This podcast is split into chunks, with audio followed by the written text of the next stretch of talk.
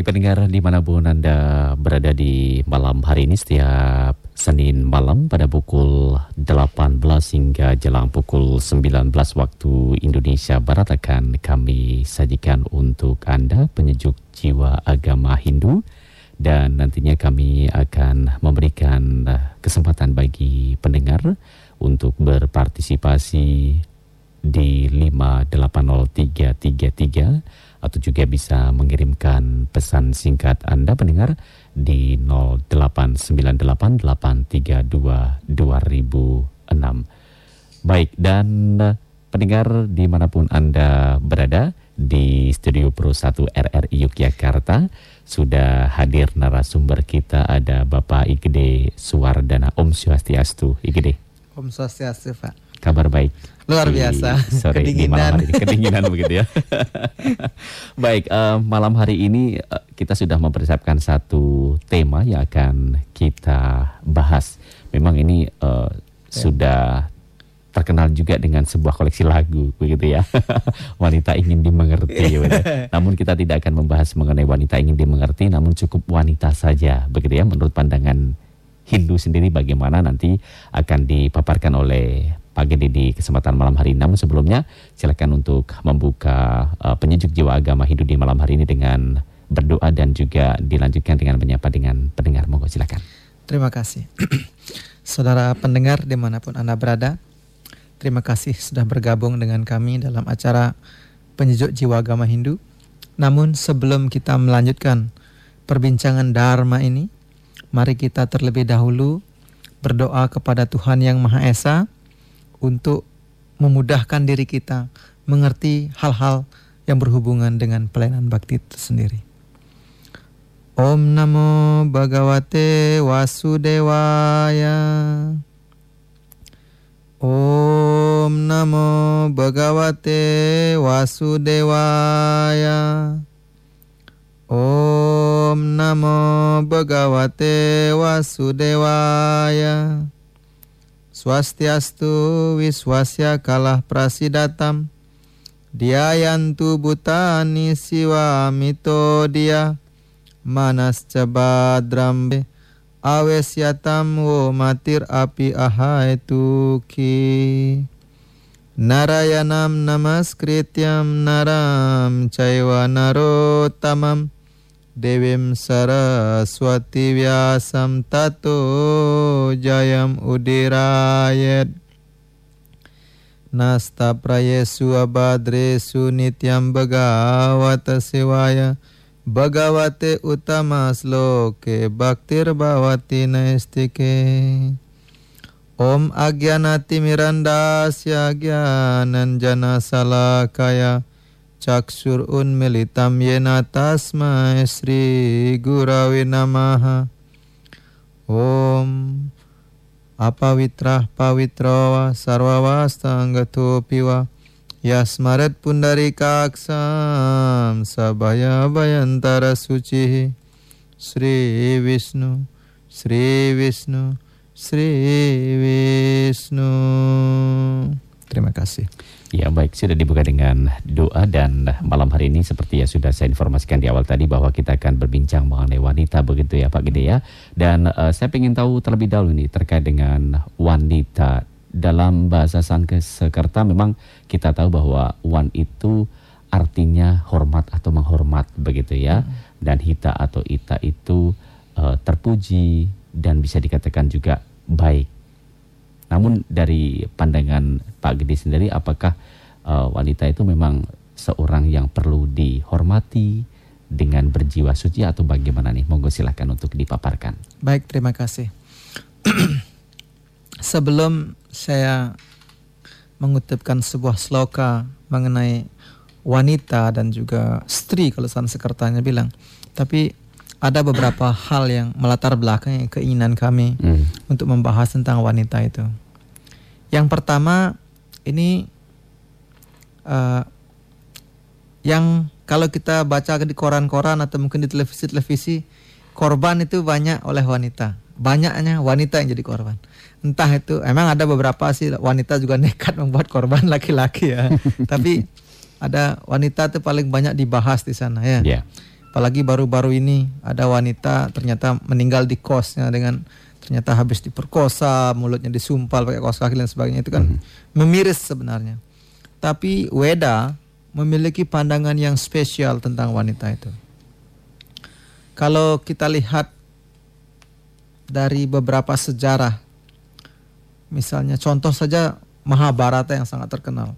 Terjadinya perang Kuruksetra itu karena hanya karena Nah, salah satu dasarnya itu hanya karena Duryodhana, karena dan kawan-kawannya dari pihak Kurawa itu tidak menghormati putri Drupadi. Itu salah satunya. Dibilang dalam uraian-uraian sastra, khususnya Mahabharata dan bagian lainnya, dinyatakan seperti itu. Karena hanya karena para Korawa tidak menghormati Drupadi, makanya kerajaan itu hancur. Dia kalah dalam perang. Itu yang pertama. Yang kedua, Rahwana pun demikian dalam Ramayana. Karena keinginan Rahwana untuk menguasai Dewi Sita, dia tidak menghormati asas-asas moral sebagai seorang raja, akhirnya kerajaan Alengka pun hancur. Kalau dalam zaman modern ada perang-perang misalnya apa? Uh, ada kejadian-kejadian seperti di kalau di perang Trojan itu karena meletus karena Helena ya, dan lain sebagainya ya.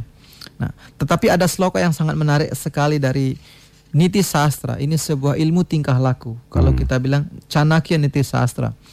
Sri Chanakya adalah seorang Brahmana yang sangat terpelajar. Beliau ini seorang penasehat di sebuah di kerajaan uh, di kerajaan di India.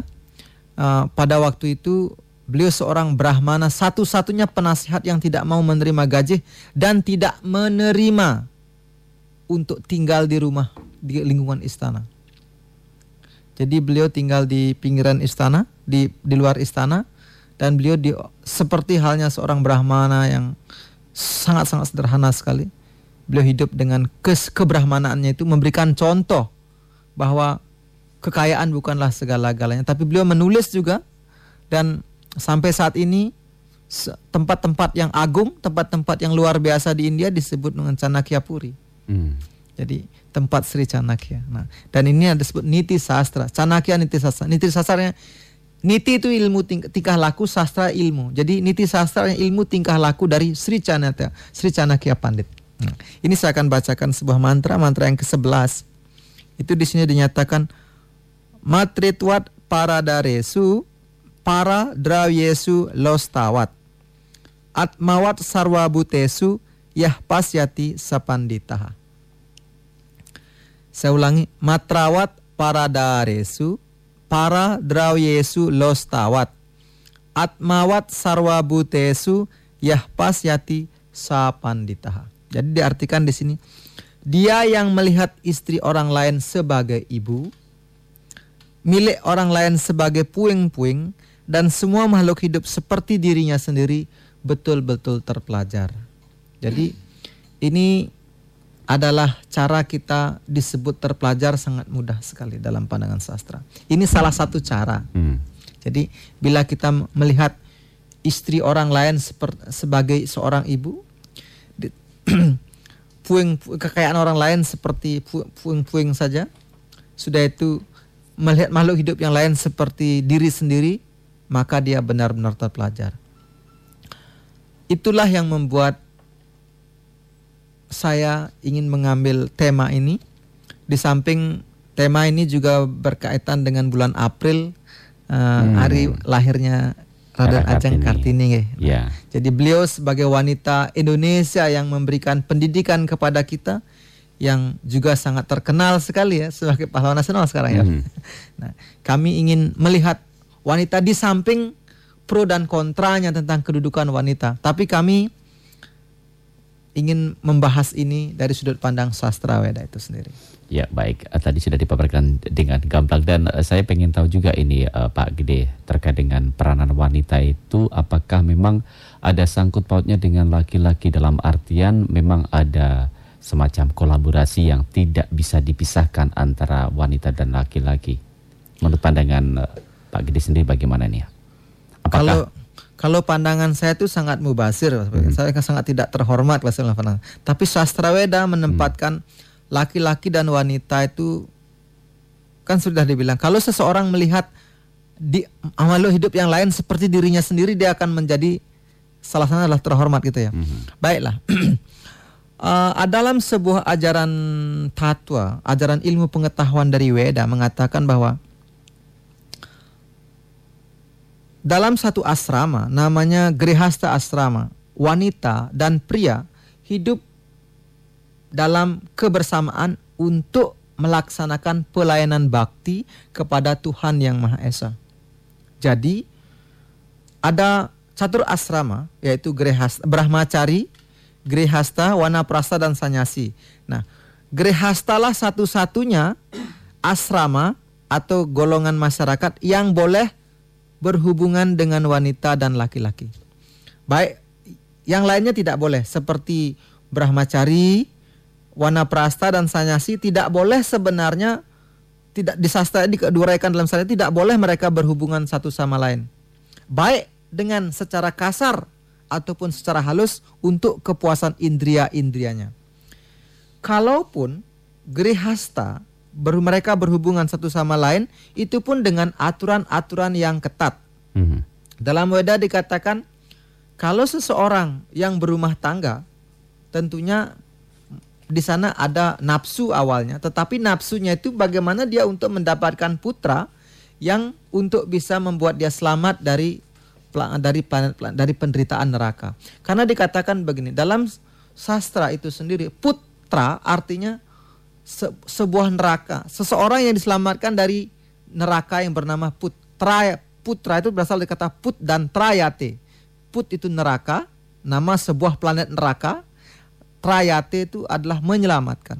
Jadi putra maupun putri yang berbakti kepada Tuhan yang Maha Esa, inilah yang akan menyelamatkan leluhurnya dari kehidupan neraka. Hmm. Jadi kalau tadi pertanyaan pertanyaannya Mas Agus itu bagaimana hubungan putra seorang laki-laki dalam putra perempuan, ini, ya. perempuan ini hmm. baik. Dinyatakan bahwa lelaki yang berkualitas baik dia dari golongan rendah maupun tinggi wajib untuk dijadikan suami. Begitu juga dengan wanita. Wanita mana pun yang memiliki kualifikasi baik dia dari golongan rendah maupun tinggi, dia pantas untuk dijadikan istri. Jadi hmm. hubungan yang berkualitas ini akan membuat damai semuanya. Hmm. Begitu. Jadi memang Jadi, ada semacam kerjasama yang tidak bisa dilepaskan antara laki-laki dan perempuan begitu ya? Ya mungkin kita bilang kerjasama, tapi hmm. kita bilang inilah perpaduan ko kolaborasi keharmonisan kita didasarkan pada bagaimana kita menempatkan seseorang lain sesuai dengan posisinya. Kan sudah dijelaskan dari sastra ini. Hmm. Kalau orang lain itu melihat orang lain itu seperti dirinya sendiri, nah karena dalam Weda, dalam Weda menyatakan bahwa Aham Brahmasmi, aku bukanlah badan. Aku ini bukan diriku ini. Tetapi aku yang sebenarnya adalah yang dibungkus oleh panca mahabuta, tanah, air, api, udara, angkasa, yang kedua badan halus manah budur ankaro. Yang di dalam daripada itu aku, itulah jiwa, itulah aku sebenarnya. Hmm. Jadi kalau kita lihat diri kita laki-laki, perempuan, cantik, jelek, itu hanya badan kasar. Jadi itu tidak tidak sebenarnya itu hanya baju buat ba, ba, dari sang diri kita sebenarnya. Dari jiwa kita. Dari jiwa kita. Nah, kalau dalam dalam Bhagavad Gita dikatakan matras parsas tu kaunteya sitosna suka dukada agama painitas tam titik saswa barata bagaikan bergantinya musim hujan dan musim panas bagaikan uh, seseorang yang menggantikan satu badan ke badan yang lainnya menggantikan satu baju ke baju yang lainnya maka badan itu adalah baju bagi sang jiwa sang diri itu sendiri. Hmm. nah kita tidak bisa melihat uh, kalau secara pandangan rohani kita tidak bisa melihat dia ganteng, dia cantik secara material begitu. Tetapi kita harus melihat jiwanya itu. Makanya kita bisa menghormati orang sesuai dengan kedudukan yang sebenarnya. Itulah pandita, orang-orang terpelajar. Jadi kita laki-laki, saya laki-laki, ada orang lain perempuan, itu hanya sebatas badan material. Mhm. Tetapi kita hidup ini memang perlu badan material. Untuk apa? Untuk kita memudahkan diri kita kembali ke planet-planet yang lebih tinggi. Atau kita bilang untuk memudahkan kita dalam pelayanan bakti kepada Tuhan. Contohnya begini. Seseorang dibilang dia perempuan karena dia memiliki sifat-sifat seperti orang perempuan. Seseorang memiliki badan laki-laki karena dia sebelumnya memiliki sifat-sifat seperti laki-laki. Sifat laki-laki dan perempuan ini tidak akan bisa disebut laki-laki dan perempuan kalau orang lain melihat dari sudut pandang yang tidak sama. Misalnya, saya melihat jenengan laki, perempuan misalnya, karena saya laki-laki. Begitu juga saya melihat orang lain itu laki-laki karena saya perempuan. Tetapi maksudnya di sini adalah bagaimana laki-laki dan perempuan itu berkolaborasi, bekerja sama untuk melaksanakan pelayanan bakti. Hmm. Yang kita tekankan di sini mereka itu benar-benar ber, uh, mereka itu harus bekerja sama untuk tujuan yang lebih tinggi.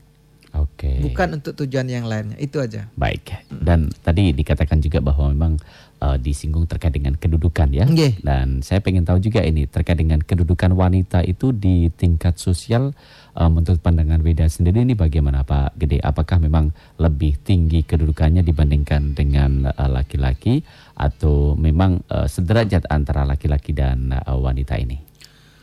Secara sifat wanita dikatakan dalam sastra Weda adalah dia yang melayani. Hmm. Yang melayani artinya dia yang mendukung suaminya. Kalau dalam uh, ada dalam Niti Sastra juga diuraikan bahkan Srila Prabhupada Srila Bhakti Siddhanta Saraswati Thakur menguraikan seorang wanita itu harus yang pertama dia menghormati suaminya. Teman-teman suami menghormati teman-teman suaminya seperti menghormati suaminya. Menghormati keluarga suaminya seperti dia menghormati suaminya, dia juga harus mendukung sumpah suaminya.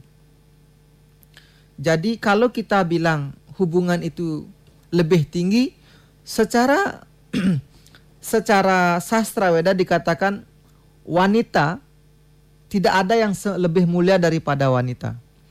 Bahkan dalam Manawa Dharma Sastra, seorang guru kerohanian guru, seorang guru itu kalah terhormat dari seorang ayah. Seorang ayah dia lebih apa namanya? Dia akan lebih uh, ka, apa namanya? Seorang ayah itu lebih terhor uh, kurang kurang terhormat juga dari seorang wanita. Bahkan seorang wanita dikatakan seribu kali lebih terhormat daripada seorang ayah.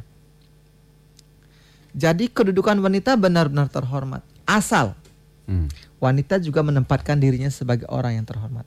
Nah, kalau itu kan dari sudut pandang yang yang sudut pandang sastra Manawadharma sastra. Tapi ada juga urian lain bahwa suami dan istri, laki-laki dan perempuan ini mereka boleh berhubungan dengan catatan untuk mencapai tujuan yang lebih tinggi. Dalam arti ini dia bergerehasta atau berumah tangga artinya gitu. Hmm. Tetapi mereka pun dalam berhubungan ber, dalam hidup berumah tangga mereka harus mematuhi aturan dan peraturan. Tidak boleh hidup berumah tangga uh, hanya untuk memuaskan indria-indria.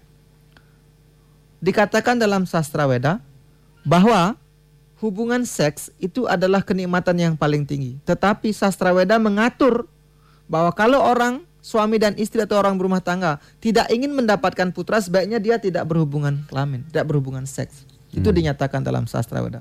Jadi kedudukan kedudukan mereka akan sama-sama dihargai bila mereka menempatkan Tuhan dalam kehidupannya. Begitu juga uh, untuk warna-warna dan asrama lainnya. Oke, okay, baik. Saat ini sudah pukul 18 lebih 22 menit waktu Indonesia Barat. Uh, bagi pendengar yang akan bergabung, kami berikan kesempatan untuk Anda. Sekali kami ingatkan bagi Anda yang akan bergabung di line telepon kami di 580333 atau juga bisa mengirimkan pesan singkat Anda pendengar di 0898 832 6006. Baik bagi pendengar yang mungkin baru saja bergabung, Anda bersama kami dalam penyejuk jiwa agama Hindu yang akan kami hadirkan untuk Anda pendengar hingga jelang pukul 19 waktu Indonesia Barat.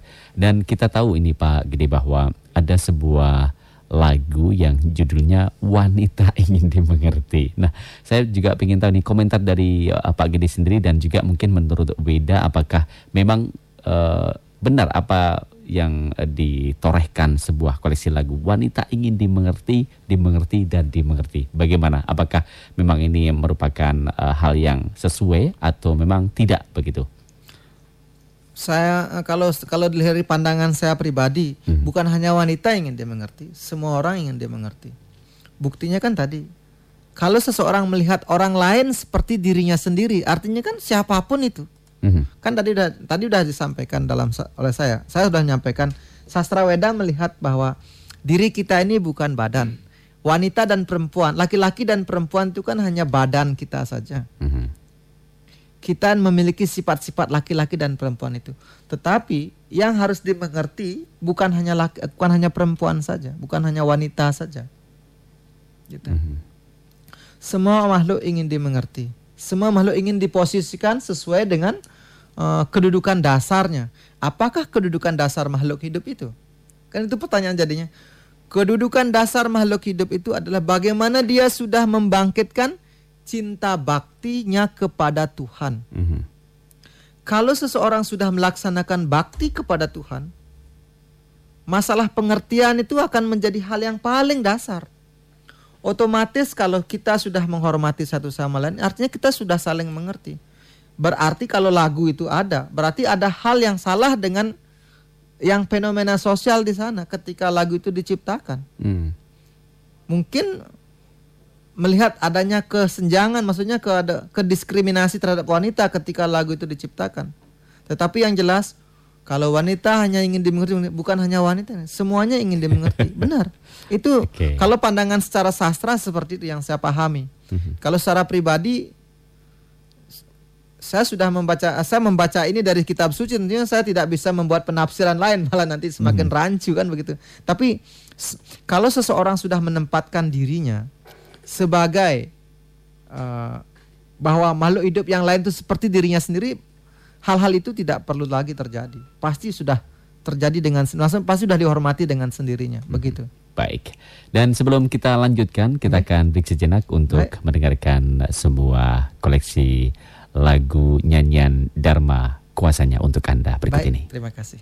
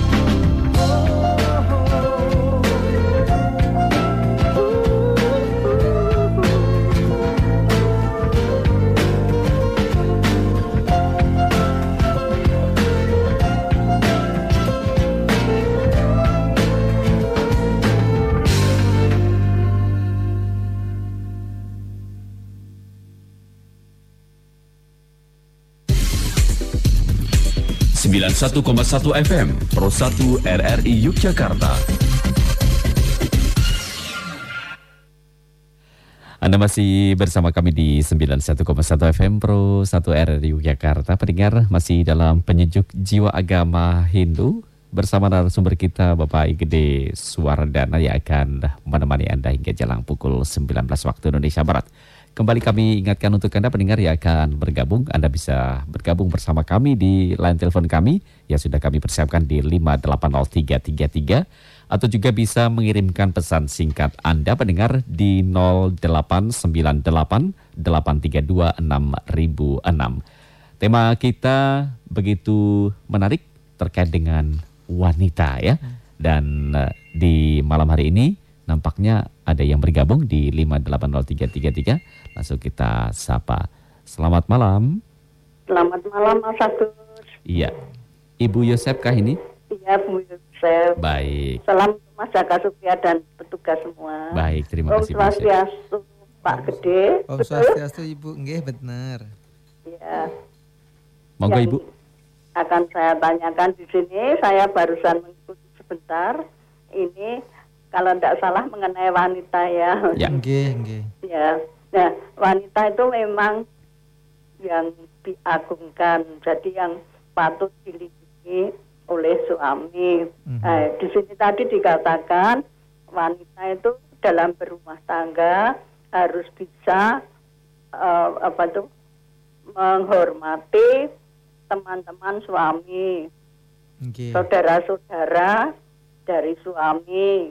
Nggih. Nah, seperti menghormati pada keluarganya sendiri, teman-temannya sendiri demikian. Ya. Nah, ini andai kata apa itu eh, seorang istri itu kurang menghormati pada teman suami atau keluarga suami itu bagaimana cara mengatasinya yang pertama yang kedua karena kebanyakan itu sering kalau akan jadi bagus. Tapi kalau sudah terjadi pilih C itu.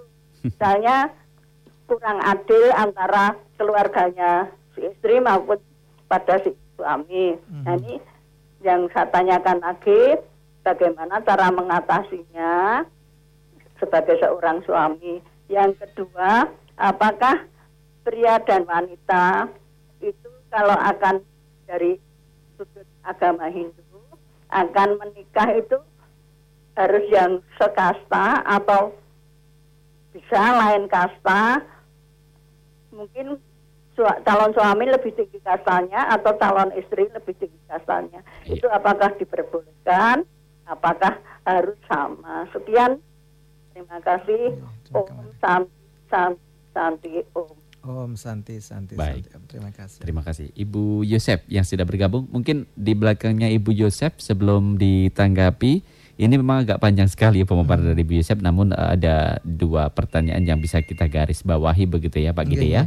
Namun sebelum ditanggapi nampaknya ada yang bergabung kembali di 580333. Oke. Langsung kita sapa. Selamat malam. Selamat malam ini Mbak Budu. Krepek-krepek. Silakan Pak Budo. Ya, ini kalau membahas wanita. Saya itu nggak suka wanita yang jelek, pengennya yang cantik. Artinya, Sama Mbah. artinya cantik parasnya, Hmm. terus kulitnya putih bersih, Wah. rambutnya ngandan-andan semampai. Wah. Iya, dah, artinya itu posturnya pokoknya yang aduhai dan pasti yang molek lah seperti itu. Ini saya terimajinasi. Itu Mbak. yang saya suka seperti itu. Baik. Kira-kira cocok toh. Cocok. Kalau sama yang jelek aku kok nggak suka ya. Padahal tadi disebutkan bahwa keindahannya itu ada pada jiwa jiwanya lah kira-kira seperti itu. Nggih. Nah, di dalam buku Pancasrada itu ada aturan sukma sarira, gitu kan? Hmm.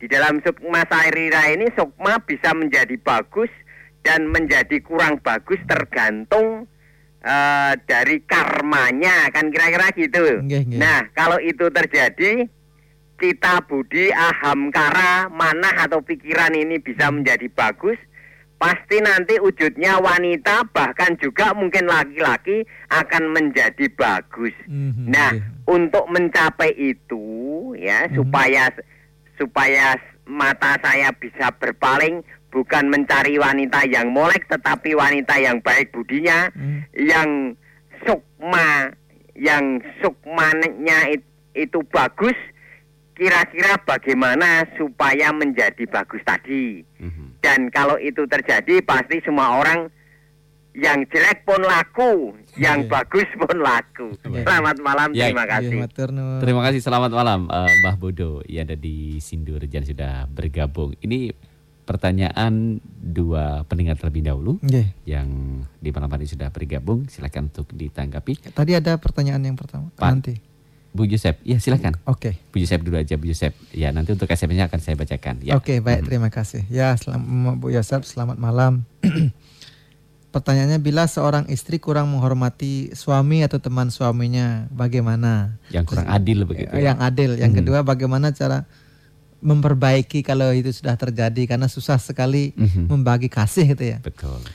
baik. Dan cara menikah, apakah sekasta atau tidak? Oh iya, itu ya. yang, yang, ke- Yang yang ketiga, kedua. ya.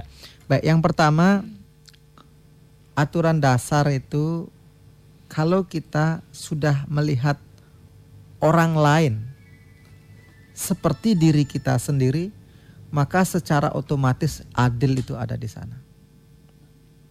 Secara otomatis adil itu ada di sana. Kenapa dibilang demikian? Karena seorang wanita menghormati teman wanita seperti seorang wanita harus menghormati teman laki-lakinya seperti menghormati suaminya. Eh sorry, seorang wanita menghormati tem- seorang istri menghormati teman suaminya, Mhm. seorang istri menghormati orang tua eh keluarga dari suaminya.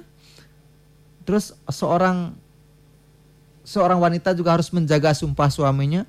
Itu kan tergantung dari bagaimana kita menempatkan diri kita masing-masing. Jadi yang paling dasar pengetahuan yang harus kita ketahui adalah bagaimana kita memposisikan diri kita. Begitu. Kita ini adalah pelayannya Tuhan. Semua kita ini pelayannya Tuhan. Artinya keberadaan kita itu hanya untuk memuaskan Tuhan.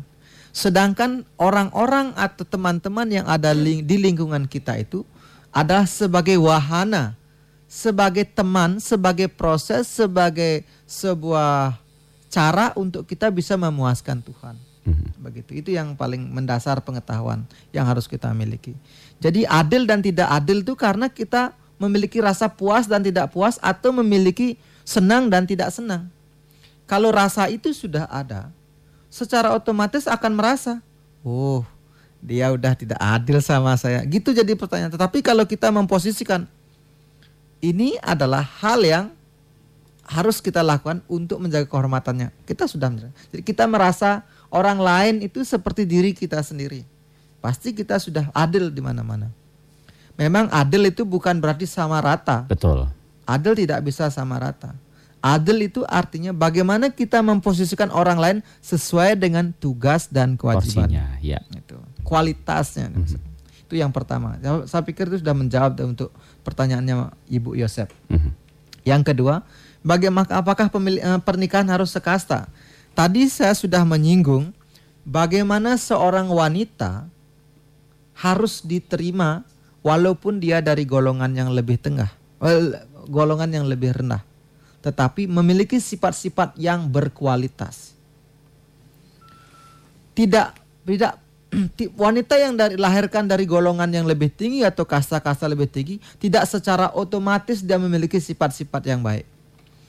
Secara mendasar sifat-sifat aha mm, kebaikan nafsu dan kegelapan itu ada. Sifat kebaikan, keba- sifat kebodohan, sifat ke- nafsu dan sifat kegelapan itu selalu ada setiap manusia atau disebut tri apa namanya?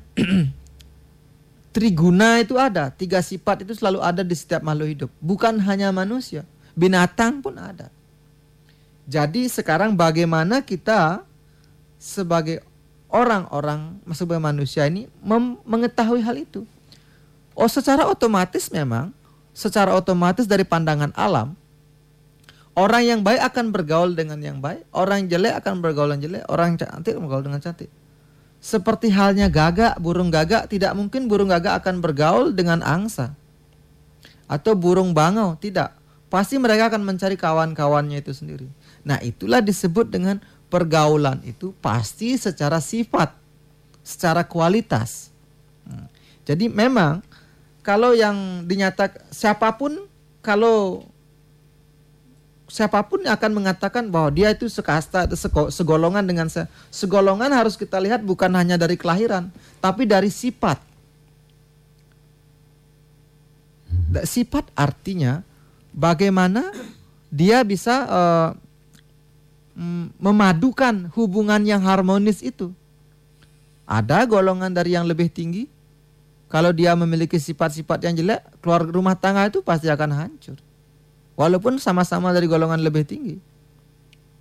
Kalau dalam sastra Weda dikatakan uh, Dewi Urwasi itu adalah dewi wanita dari sorga, bidadari, tetapi beliau menerima raja, raja yang ada di bumi sebagai suaminya. Karena apa? Karena suaminya itu memiliki kualitas.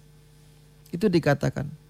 Maka pada zaman dulu pernikahan itu karena kualitas. Zaman sekarang pun pasti, tapi kan kita melihat kualitas dari sudut pandang mana dulu kan itu. Hmm. Nah, bahkan ada dalam sastra Weda dikatakan kita tidak bisa memberi membeli memberi kualitas hanya berdasarkan penilaian material saja.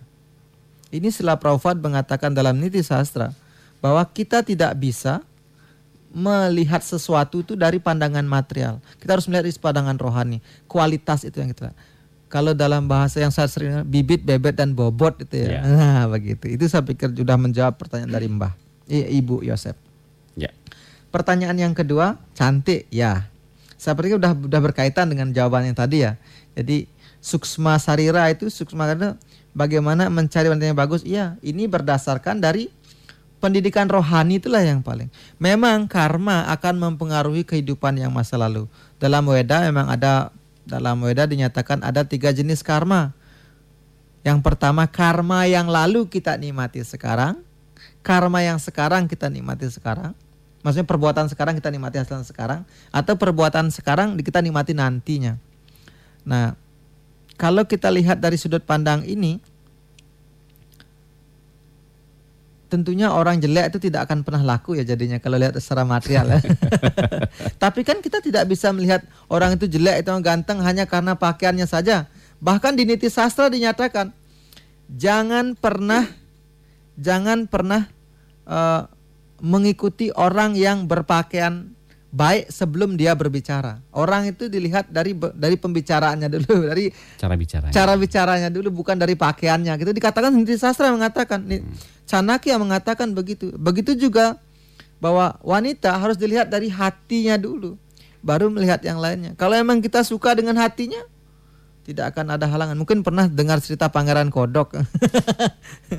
nah, nah, jadi yang dimaksud di sini tentunya pertanyaannya Mbah Bodo ini bukan sesederhana itu ya. Tapi yang kita maksud adalah untuk melihat wanita dari sudut pandang mana kita harus melihat semuanya dari sudut pandang rohani. Mhm. Berkualitas atau kita bilang satu satu golongan itu karena kualitasnya, bukan hanya karena kelahirannya saja itu yang yang kalau yang saya tanggapi dari pertanyaan Mbah ini seperti itu Mbah Bodo maupun Ibu Yosef seperti hmm. itu jadi memang uh, Mbah Bodo tadi mengatakan atau menanyakan terkait dengan bagaimana cara mengalihkan pandangan dalam arti memang uh, dari awal secara fisikly yang hmm. disukai hmm. wanita yang cantik hmm. dan lain sebagainya namun uh, apakah memang ada uh, hal yang lain untuk uh, membuat uh, hati kita terketuk dalam artian uh, wanita yang mungkin fisiknya tidak sesuai dengan uh, keinginan keinginan begitu, hmm. namun hatinya baik atau bagaimana nih? Ya itu dah yang saya bilang Pak tadi melihat secara pandangan rohani itu. Dengan kita melihat hmm. secara pandangan rohani atau pandangan kualitasnya, membuat kita akan bisa mengalihkan hal-hal hmm. material itu. Siapa yang bisa menjamin uh, hal rohani itu jelek? Tidak bisa. Tingkah laku attitude, tingkah laku yang baik secara otomatis tercermin dari uh, secara pribadi akan tercermin nantinya. Mm-hmm. Sifat-sifat yang baik, yang suka membantu kan tidak bisa harus di tidak harus di dalam hati. Mm-hmm. Sifat dalam hati apa yang ada dalam diri kita, dalam hati sifat-sifat secara rohani kualitas itu secara otomatis akan kelihatan begitu orang itu melakukan sesuatu. Bahkan Niti Sastra mengatakan di sini, jangan percaya dengan orang yang berpakaian bagus. Mhm. Jadi Percayalah, dengarkanlah apa yang dia katakan. Hmm. Bahkan dalam Bhagavad Gita dinyatakan yad yad acara tisresas tatat ewetaro jana sayat pramanam kurute lokastat anuwartate. Kegiatan orang besar akan diikuti oleh orang awam. Standar apa pun yang ditetapkannya sebagai teladan akan diikuti oleh seluruh dunia. Ini berkaitan dengan wanita. Bahkan Drupadi itu memiliki lima suami Mhm. itu hanya karena Drupadi pada penjelmaan sebelumnya dia menjadi seorang pertapa dan berminta minta kepada Tuhan. Tuhan, berikanlah hamba suami yang perkasa, berikanlah hamba suami yang bijaksana, berikanlah hamba suami yang sangat tampan dan berikanlah hamba suami yang sangat eh, apa namanya? bisa cerdas dan bisa mengobati. Mhm. Tidak ada suami seperti itu dalam satu tempat kecuali dalam lima tem- makanya dia mendapatkan lima lima suami tapi di- dari pandangan sekarang kan dibilang eh, Drupadi itu poliandri ya tak? Hmm, memiliki betul. lima suami bahkan atas dasar itulah Duryodhana menghina beliau menghina Drupadi katanya dibilang pelacur lah katanya dia kan dalam dalam kalau dalam Mahabharata kan memang dikatakan seperti sastra Weda Drupa eh, memang mengatakan bahwa itu wanita rendah karena memiliki pada zaman itu kan tidak ada yang ber, eh, wanita bersuami tapi Tuhan memberikan sesuai dengan pertapannya inilah disebut dengan karma itu sendiri apa pun yang kita minta dari pertapaan kita itu kita akan capai kita akan peroleh begitu Oke. itu yang pertama dari eh, pertanyaan ini. Jadi kita melihat kualitas lah yang terlebih dahulu. Karena Panca Pandawa, baik Duryodhana, Yudhistira, Bima, Arjuna, Nakula dan Sahadewa, itulah kualitas masing-masing daripada sifat yang dia minta. Begitu. Mhm. Oke, baik. Jadi dalam bahasa Jawa bisa dikatakan eh, tutu bondo tutu rupo among ati pawitane begitu ya. Jadi memang eh, kualitas dari hati yang menentukan eh, pilihan begitu ya. Benar sekali. Baik, eh, kami tunggu kebersamaan Anda di 580333 dan eh, SMS. di SMS sudah ada yang bergabung ini. Wanita, bagaimana cara menghormatinya menurut agama Hindu sendiri dari Mbak Indah di Yogyakarta sudah bergabung. Ya, sembari menunggu penelpon silakan. terjawab sepertinya ya. Ya, mungkin bisa diulas lagi. Ya, baik. Bagaimana cara menghormati pandangan Hindu ya? Hmm, Baik. kalau tadi saya sudah bilang bagaimana kalau kita sudah melihat orang diri orang lain seperti diri sendiri ya, baik ini dari sudut pandang yang lain lagi. Bagaimana cara menghormati wanita? Ada sebuah sastra yang dinyatakan dalam eh, Bhagavad Gita dinyatakan bahwa kalau kita salah menempatkan wanita, kalau kita tidak menghormati wanita, maka kehancuran yang ada yang akan kita peroleh. Mhm. Bahkan hal ini pun dinyatakan oleh Duri oleh Yudi Arjuna ketika beliau Arjuna mau berperang dan berdiri di medan perang di tengah-tengah barisan para tentara. Oh Krishna, bagaimana saya bisa berperang? Bagaimana para wanita akan bisa berbahagia? Karena suami mereka ada terbunuh, putra-putra mereka ada terbunuh. Tentunya dengan suami dengan wanita yang tidak terkendali hancurlah peradaban kita. Nah, jadi bagaimana cara menghormati wanita menurut Hindu?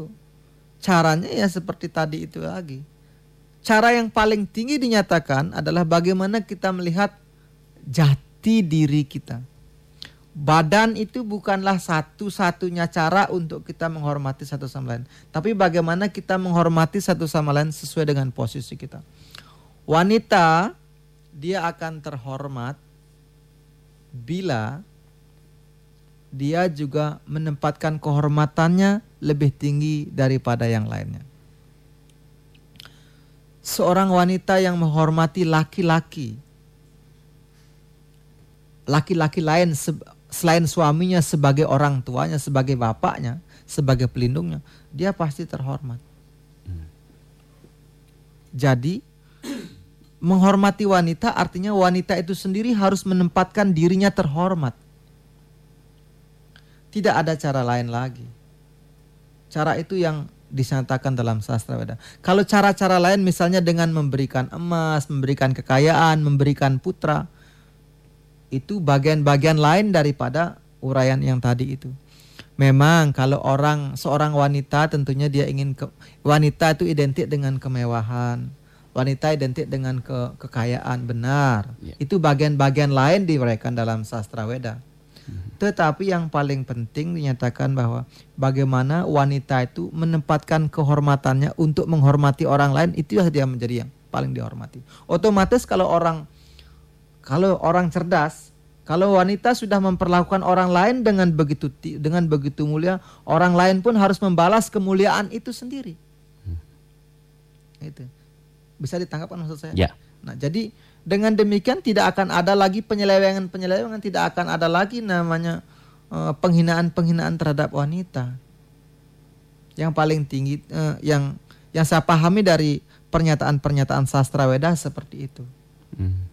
bahwa kehormatan yang paling tinggi apa pun itu bentuknya baik laki maupun perempuan kehormatan lebih tinggi tetapi yang jelas kalau sudah ada wanita ini ada contoh dalam Srimad Bhagavatam Dewahuti Dewahuti dia adalah seorang suami daripada Kardama Muni Kardama Muni dan Dewahuti ini suami istri yang pertapa beliau bertapa dan karena Dewahuti ini sangat melayani suaminya, suaminya yang puas bertanya, "Oh istriku yang cantik, apa yang kamu inginkan?" Istrinya itu sudah diberikan eh, sebuah rumah yang sebesar pulau, berbagai jenis perhiasan, istana diberikan istana sebesar pulau dengan banyak dayang-dayangnya sangat menghormati Dewa Huti. Tapi suaminya pertapa. Pada zaman dulu orang yang bertapa itu menciptakan sesuatu dengan mental, dengan pikiran dan terjadi. Itulah kesaktian daripada pertapaan. Terus suaminya bilang apa? Eh istrinya bilang apa? Istrinya hanya ingin putra. Dewa Huti ingin putra. Suaminya bilang tidak bisa sekarang karena sekarang masa senjakala gitu ya. Masa masa antara per- pertemuan sore dengan malam itu disebut senjata itu masa tidak bagus untuk ber- untuk uh, untuk menginginkan putra. Tetapi karena Dewa Huti sangat bersikeras, suaminya memenuhi akhirnya apa? Akhirnya lahirlah putra-putra yang tidak bagus. Ini lain lagi pe- pelajaran lain lagi yang akan kita ambil. Tapi itulah terjadi.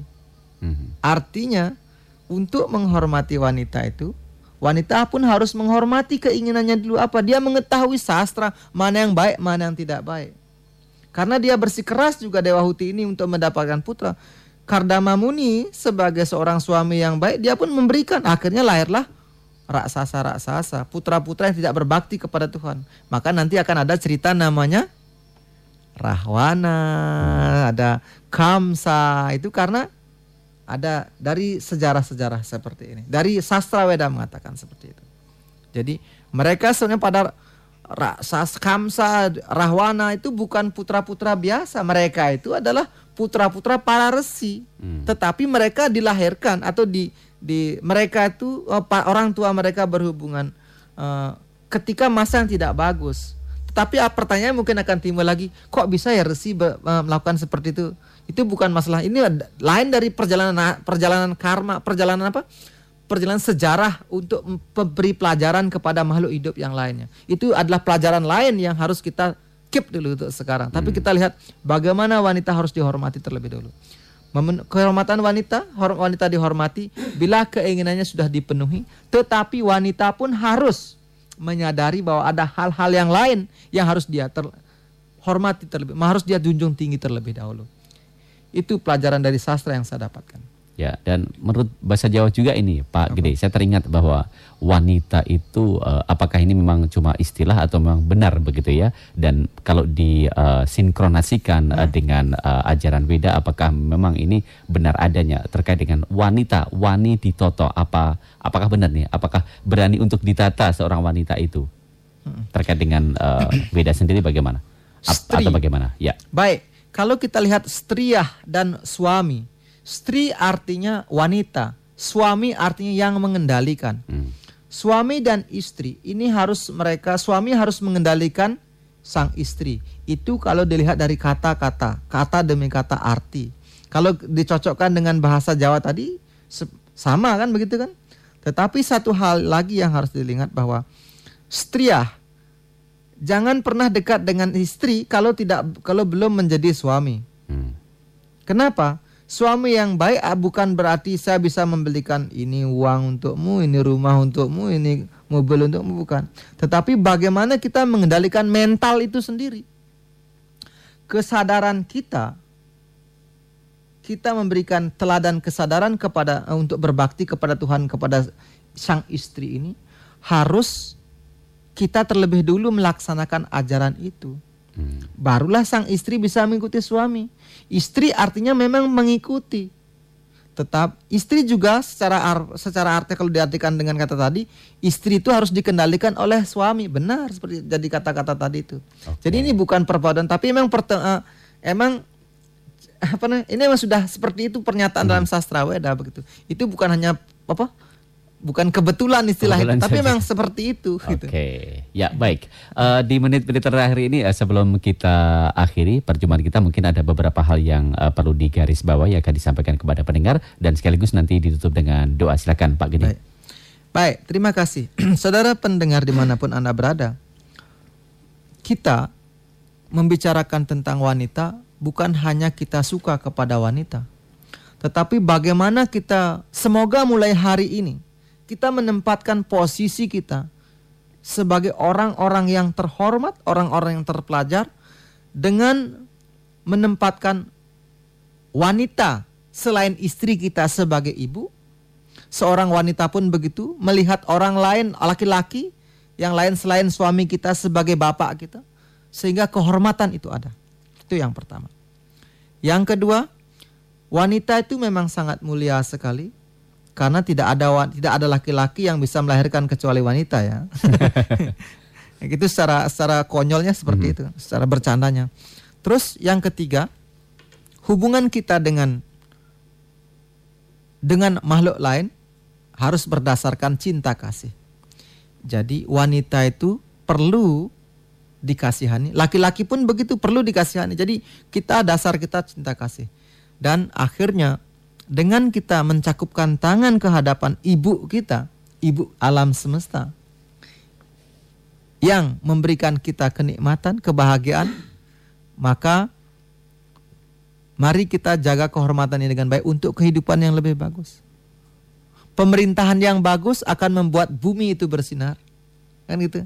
Nah, suami akan menambah keberadaan suami yang baik akan menambah cantiknya sang wanita. gitu. Baik. Niti sastra juga mengatakan demikian. Maka kalau kita sudah melakukan hal itu, kita akan menjadi orang-orang yang sangat berbahagia sekali. Ya. Saudara pendengar di mana pun Anda berada, terima kasih atas perhatiannya. Segala hal yang kami sampaikan ini sesuai dengan pandangan sastra. Kalau ada yang kurang berkenan mohon dimaafkan. Tapi yang jelas tidak ada tiada gading yang terletak bagi saya. Kalau salah itu adalah kesalahan saya, tapi sastra tidak mungkin salah. Sekarang kita tinggal lihat dari sudut pandang mana yang kita bisa lihat. Baik. Demikian. Terima kasih atas perhatiannya. Saya akhiri dengan Mukam karoti wacalam pangum lang hayate girim Yat kripa tamaham wande Sri Gurun dinatarina Sri Gurun dinatarina Om Santi, Santi Santi, Om. Baik, demikian tadi pendengar di mana pun Anda berada, penyejuk jiwa agama Hindu bersama Bapak Igede Suwardana dengan tema wanita. Kami ucapkan banyak terima kasih atas kebersamaan Anda dan kami ucapkan selamat malam dan sampai jumpa.